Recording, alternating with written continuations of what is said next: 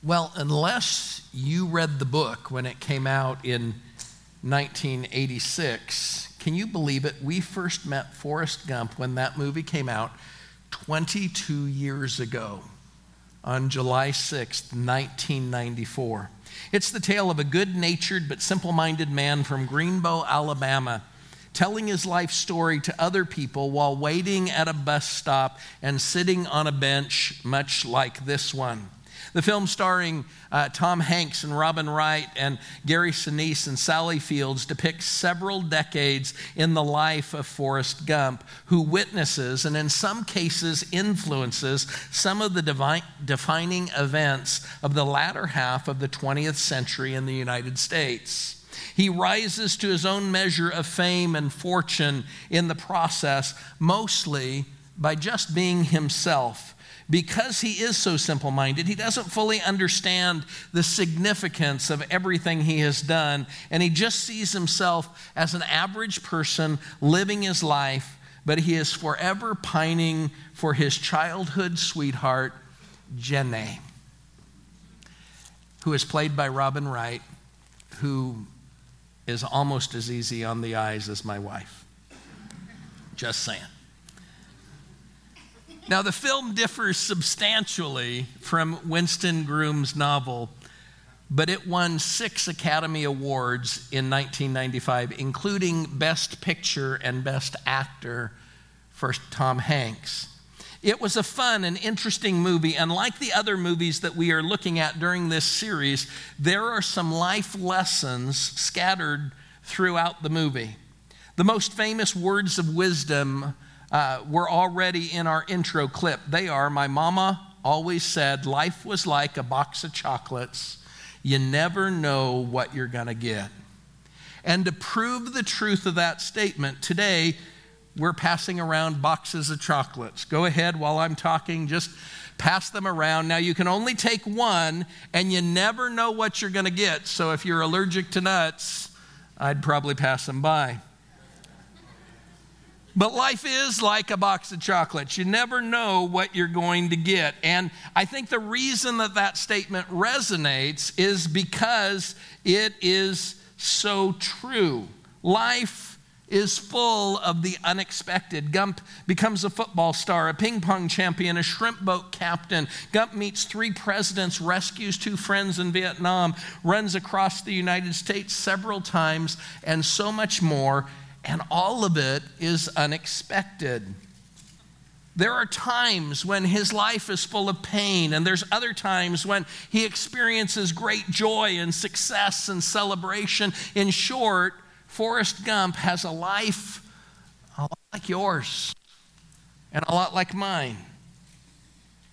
He has a life just like us. You see, it's full of unexpected twists and turns. It was John Lennon who famously said, Life is what happens when you're busy making other plans.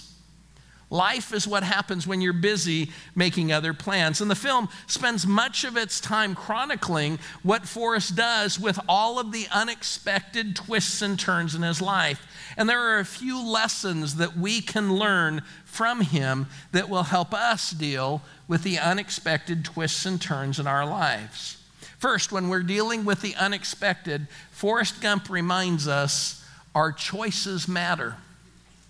Our choices matter. One of the interesting contrasts in this movie is the fact that it compares two kids from the same area. Both Forrest and Jenny grew up in bad situations. Forrest had his learning disabilities and he experiences a lot of bullying and a lot of rejection. And Jenny comes, uh, comes from a bad home. She endures an abusive father. And they both come from the same town in the same period of history, and they both endure bad situations, but they end up in very different places in life. You see, Forrest's journey takes him from his native Alabama to the jungles of Vietnam, from walking with corrective braces to uh, running across North America, from, under, from a misunderstood country boy to a college uh, football star to champion ping pong player to shrimp tycoon. And he does all of this without ever quite losing the underlying optimism of his era. On the other hand, Jenny's life takes her from being abused by her father to being abused by other men. She finds herself posing for Playboy, being a flower child of the 60s, a hippie protester of the 70s, and then dealing with substance abuse. You see, between her and Forrest, these characters cover all the significant cultural emblems of that time period, all, all while having their lives intersect with each other repeatedly. Now, why is this the case? Why is it that two people from the same area, the same time frame, the same situation can end up in such different places? Well, perhaps we can gain some wisdom from this clip. What's the matter, Mom? I'm dying, Forrest. Come on in, sit down over here.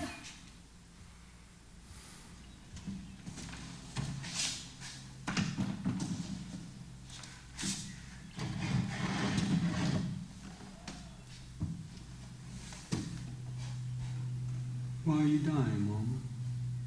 It's my time. It's just my time.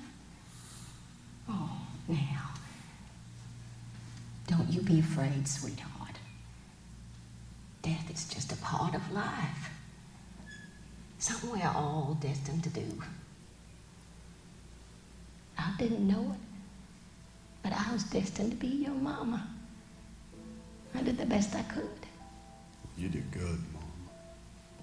Well, I happen to believe you make your own destiny. You have to do the best with what God gave you. What's my destiny, Mom? You're gonna have to figure that out for yourself. Life is a box of chocolates, Forrest. You never know what you're gonna get. Mama always had a way of explaining things so I could understand them. I will miss you, Forrest. She had got the cancer and died on a Tuesday. I bought her a new hat with little flowers on it. And that's all I have to say about that.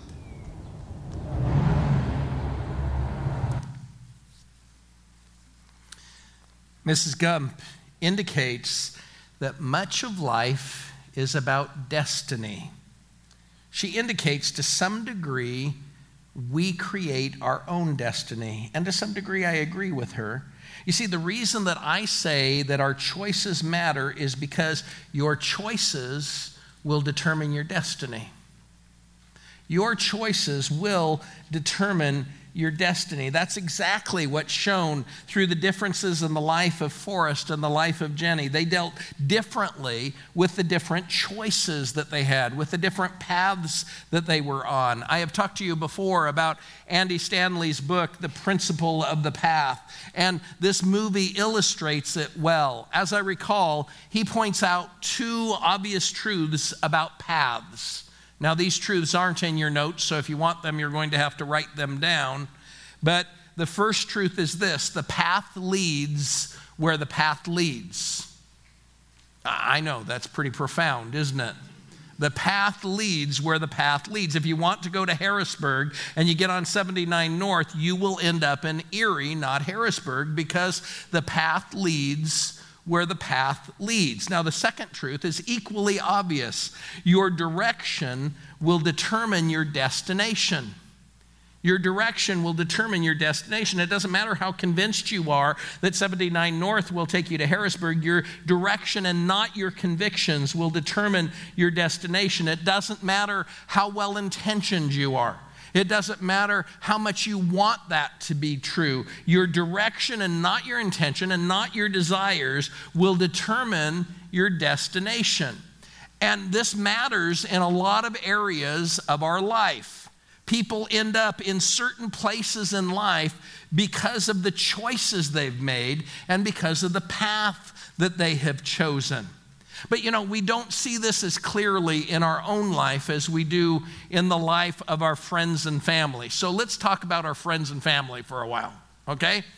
Let's gossip about them for a minute because it's a little less threatening than talking about ourselves, okay?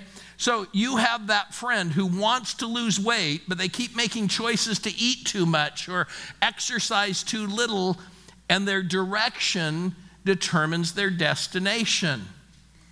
You know that family member, the one that's always in a financial mess? You know that one? Know I'm talking about? And everyone but them can see that they keep putting themselves on the wrong path financially, and the path leads where the path leads and your friend is single and they really want a spouse who loves Jesus and honors God with their life, but they keep going to the clubs and the bars and compromising their standards and wondering why their godly future spouse doesn't seem to show up in those bars and clubs. You see, their direction will determine their destination. And these truths are so obvious, but so overlooked. So ask yourself, and maybe ask your friends or family, what paths can they see that you can't see? What paths are you on that your friends and family can see that you can't see? You may not realize it, but you might not need a solution for your problem. You might just need to get on the right path, or at least go the right direction on the path, because your choices will determine your destiny. Your choices will determine your destiny. Look at what Jesus said about paths in Matthew chapter 7. He said, Go in through the narrow gate. The gate to destruction is wide, and the road that leads there is easy to follow. A lot of people go through that gate, but the gate to life is very narrow.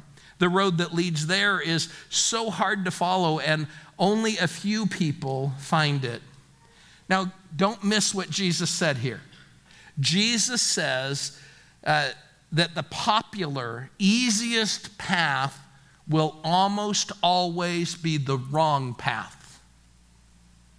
The most popular, easiest path to follow, the path that everyone is on, is probably the wrong path if you're trying to follow God, if you're trying to do what God has asked you to do.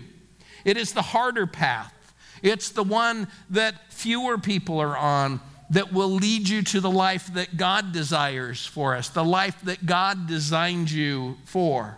And so we need to make sure that we're choosing the right path. So if our choices determine our destiny, we need to get on the right path. And to do that, we've got to make better choices. And to make better choices, there's a couple of things you can remember. First, remember, uh, as Forrest's mom was fond of saying, stupid is as stupid does. That's the first thing you need to remember if you want to make better choices. Stupid is as stupid does. Now, I don't think this has anything to do with IQ at all. It has everything to do with our decisions and the choices we make because really smart people tend to make really stupid choices sometimes. Think about that car payment that you never should have had. That house payment that looking back you never should have had. Right? Think about that person you dated that you thought you wanted to marry. Aren't you glad you didn't? I just shudder when I think of who I might be married to today. Anybody else? Smart people make really stupid choices sometimes. I can't tell you how many times people have come into my office telling me about a life altering choice that they have made in their life, and they say something like, I knew it was the wrong decision before I made it. They say, I knew it wasn't what God wanted me to do. They say, I knew better, but I did it anyway. All of us need to evaluate our actions, the choices that we make. If we took the time to think about what we were planning to do, we might make smarter choices. I mean, if people thought about the pain that cheating on their spouse would cause, the pain it would cause their kids, the pain it would cause their spouse, the embarrassment it would cause them, the pain that it would be in their pocketbook later on. If they thought about it, they might make a different choice. If parents thought through the results 10 years from now of letting their kids skip church events to focus on their hobbies and their sports and so forth, then they might put a higher priority on the eternal. You see, to make better choices, remember, stupid is as stupid does. That's pretty wise advice. Secondly, to make better choices, remember, do your best with what God gave you. Do your best with what God gave you. This was wise advice from Mrs. Gump for all of us. You see, our choices ought to at least consider what God has given to us and what God has planned for us. All of you need to figure out. Uh, who it is that God has made you to be. You don't have to be Forrest Gump. You don't have to be like your best friend. You don't have to be like me. You don't have to be like your parents. You just have to be you. You have to be you. Do the best with what God gave you. Ask Him to help you make choices that are in line with who He created you to be. Now, that was a long first point, but I guess I should say that's all I have to say about that. Secondly, when we're dealing with the unexpected, Forrest Gump reminds us our hearts matter. Our heart matters. Proverbs 4, verse 23, is a key verse in Scripture. Here's what it says Guard your heart above all else, for it determines the course of your life. Guard your heart above all else because it determines the course of your life. And the passage is so important because our heart and what comes out of our heart determines the course of our life. It determines where we end up. The violence and the hate around us are a reflection of hearts that are filled with hate. The corruption we see around us is a reflection of corrupt hearts. The impurity that we see around us is a reflection of impure hearts. And one of the greatest things about Forrest Gump is his character gives us a picture of what it might look like to live a life of unfiltered, unconditional love. He gives us this picture of what it might look like to live our life as it with a pure heart. It is a, a pure heart that has love for everybody and is unconditional. And it all of this is reflected in his relationships, especially in his relationship with Jenny. Watch this clip. You can sit here if you want. I had never seen anything so beautiful in my life. She was like an angel. Well, are you gonna sit down, aren't you?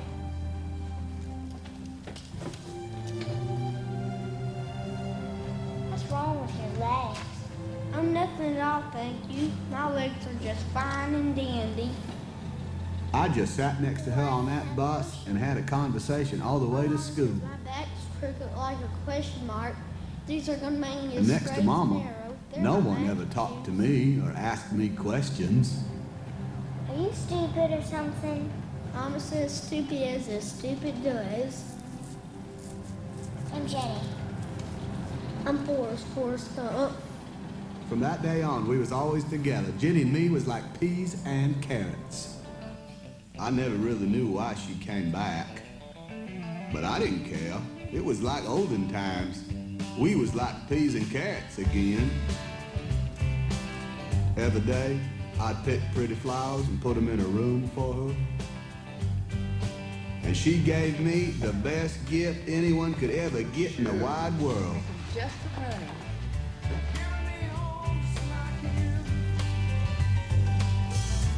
And she even showed me how to dance.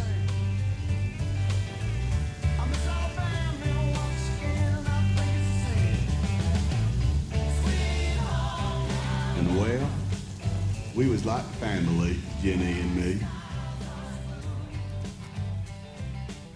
And it was the happiest time of my life. Will you marry me?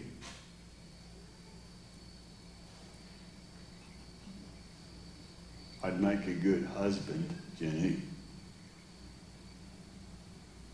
You would, Forrest. But you won't marry me. You don't want to marry me. Why don't you love me, Jenny?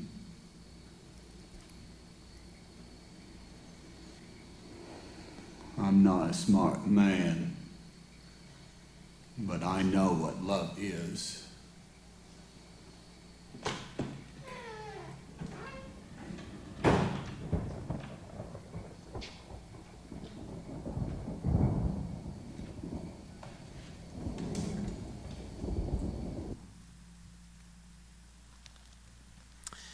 He says, I'm not a smart man, but I know what love is. And I think he might have. You see, he knew that love was more than words, it was actions. And that's what we read in Scripture. 1 John 3:18 says, "My children, our love should not only be words and talk. No, our love must be real we must show our love by the things that we do. The character in Forrest Gump constantly showed love for others by what he did for them because of his pure heart. Sometimes that action got him into trouble when he was protecting Jenny or placed him in physical harm when he was rescuing Lieutenant Dan and Bubba. But one of the things that I love about this film is the picture it gives us of how a pure heart of love can impact people around it, how a pure heart of love can make a difference in so many lives. So, what if it wasn't just a movie? What if we could do that? How would life be different if we had a pure heart of love for others? What if all of us tried to live a life of unfiltered love, a life that took the risks to love other people with a pure heart? What would that look like? What would a lifestyle of love require? Let me give you a few ideas. I think first it would require getting past my hurts more quickly. We have all been hurt. All of us have experienced hurt. That's part of life. But unlike the character in Forrest Gump, we seem to hold on to those hurts. We seem to get offended early and often. We get offended about everything. People get offended about really small things and they let it into friendship and relationship that really meant something to them. And if you're honest, you have allowed a heart of hurt to rob you of years of joy in relationships with family members or friends or sometimes even with an entire church. I think a lifestyle of love requires getting past hurts more quickly.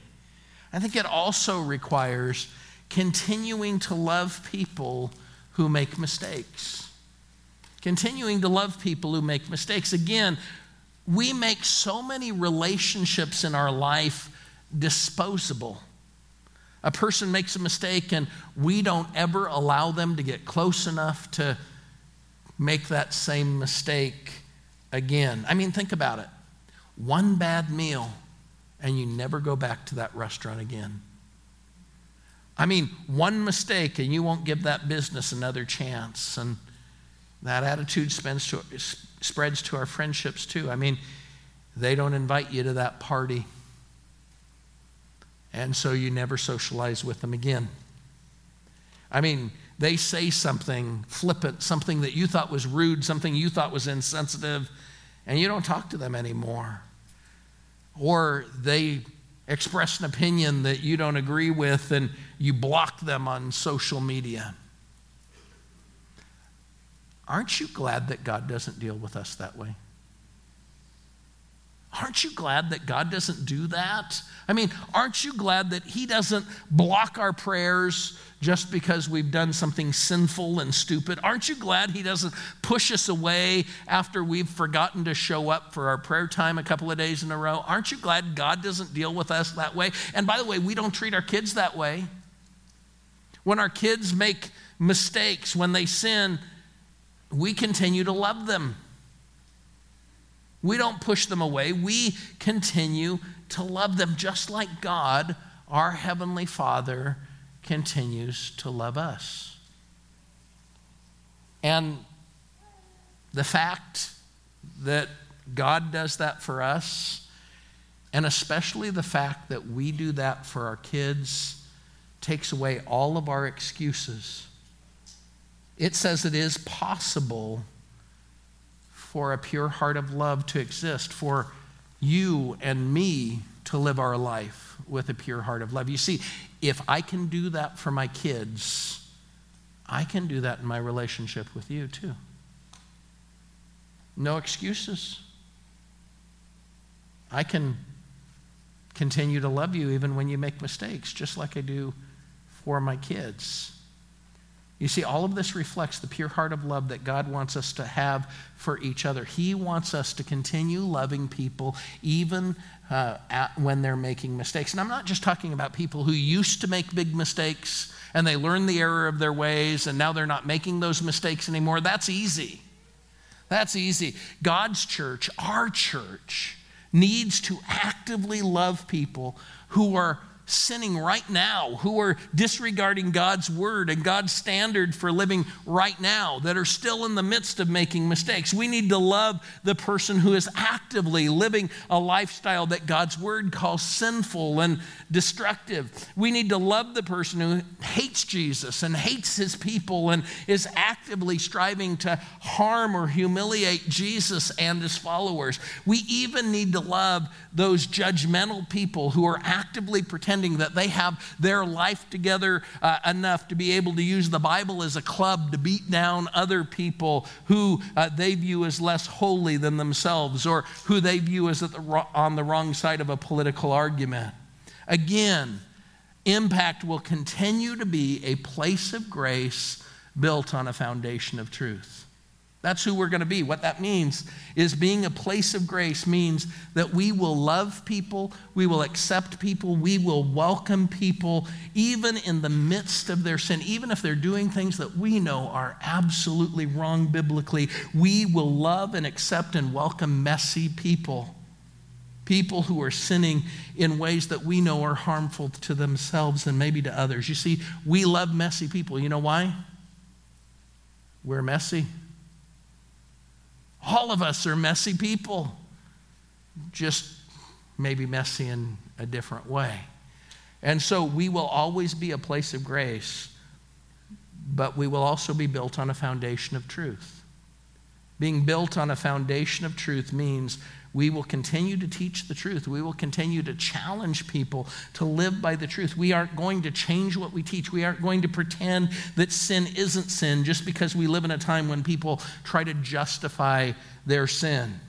You see, we are going to be a place of grace built on a foundation of truth. we have a great example of that because that's exactly what Jesus did. That's exactly what Jesus did. See, a lifestyle of love requires continuing to love people who make mistakes. It also involves helping people in their time of need. This is what the character in Forrest Gump did so many uh, times in so many a- different areas of his life. And you know what I'm afraid of? I'm afraid of in our time, with the busyness of our time, with the self centered focus of our time, we don't even notice the needs of other people around us. We don't notice their hurts. We don't notice their needs. We don't think about helping people in their time of need because we don't even notice that they are in need. Now, we think they should notice our needs. Sometimes we're offended when our friends and family members don't seem to notice our needs, but I'm afraid we're not even noticing needs. As we said, right now, We have people of color try, uh, crying out because of the injustice and the oppression that they feel is going on. And we have the family of law enforcement officers terrified. Terrified when that officer walks out the door of the house because of the real threat that they face today. Instead of debating it, instead of coming up with cute arguments and cute posts for social media, why don't we think through how we can help during this time of need? How we can show compassion during this time of need? I honestly don't know what to do yet. But we have to do something. We can't allow this hate to continue. And what happens inside my heart matters. It matters. How I respond matters. I want to find a way to live a life from a pure heart of unfiltered love for others. Lastly and quickly, Forrest Gump reminds us that our preparation matters. Our preparation matters. In the clip that we watched, as Forrest deals with the death of his mom, she has some wisdom there. Later, he deals with the death of Jenny also, and we grieve with him. But his mom says to him, Death is just a part of life. It's something we are all destined to do. She says, It was just her time. Do you know that's a biblical principle? That's a valid biblical principle. In Hebrews chapter 9, it says this And just as each person is destined to die once, and after that comes judgment. Each of us has an appointed time to die. Unless Jesus comes back uh, during our lifetime, all of us are going to die. All of us will die. Now, the last time I checked, the death rate is still hovering right at 100%. 100% of us are going to die. Now, death often surprises us because it comes at a time that we don't expect. But death shouldn't be unexpected. We know someday we will die, and this is one thing that we can prepare for. We can prepare for our death. Look at the rest of the verse from Hebrews chapter 9. I'll start with verse 27 again. And just as each person is destined to die once, and after that comes judgment, so also Christ was offered once for all time as a sacrifice to take away the sins of many people. He will come again not to deal with our sins, but to bring salvation to all who are eagerly waiting for Him. When it comes to dealing with our sin, we have just two choices. Each one of us has just two choices. The first choice is we can deal with our sin on our own. We can take care of it ourselves. That's the first choice. And uh, to do that, that means one, uh, in that choice, for me to deal with my sin, I can either live my life from the time I'm born until the time I die without sinning even once. How many of you have already messed up that option? Okay, all of us? Okay. Or if I'm going to deal with my sin on my own, I can pay the penalty for my sin when I die. I can suffer the consequences of my sin through eternal punishment. So, one choice is uh, I can deal with it on my own. The other choice is I can let Jesus deal with it.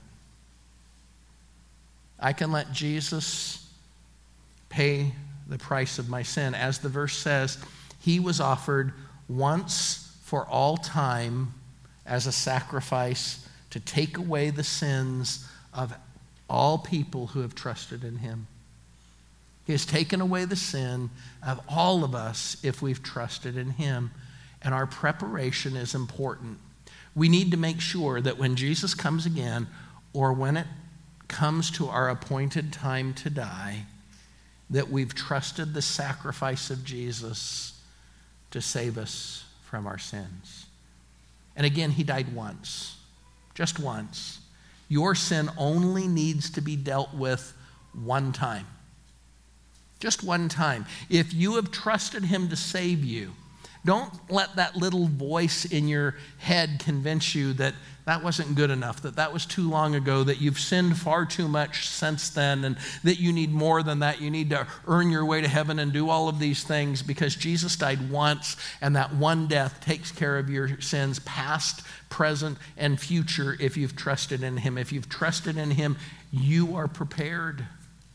You are in that group of people that is eagerly waiting for Him to come back and take you to heaven.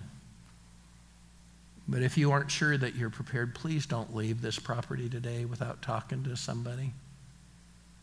We'll have people up here by the piano with a yellow lanyard on, our first step people. They'd love to pray with you, they'd love to help you, they'd love to talk to you about that. You can talk to one of our leaders, but our preparation matters. Your death shouldn't cause you to fear where you will spend eternity. And that's definitely not all I have to say about that. But let me pray for you right now. Heavenly Father, right now I pray for people who aren't sure that if they were to die today that they would spend eternity with you in heaven. Father, please give them the courage to take their first step, to talk to somebody. Father, I pray that you will help us to understand how much our heart matters, how much we need to uh, have a pure heart of love, a heart that reflects you more and more each day. Father, help us to guard our heart Help us to understand how our heart sets our direction. And Father, I pray that you will help us to make choices that are in keeping with who you created us to be. Father, I pray for each person here. Father, I pray that we might be able to join together to have this conspiracy in our community of people who live a life of unfiltered, uh, unconditional love, taking risks loving people in the midst of their mistakes and their hurts. And Father, we pray that you will use us to accomplish your purpose. For it's in Jesus' name we pray. Amen.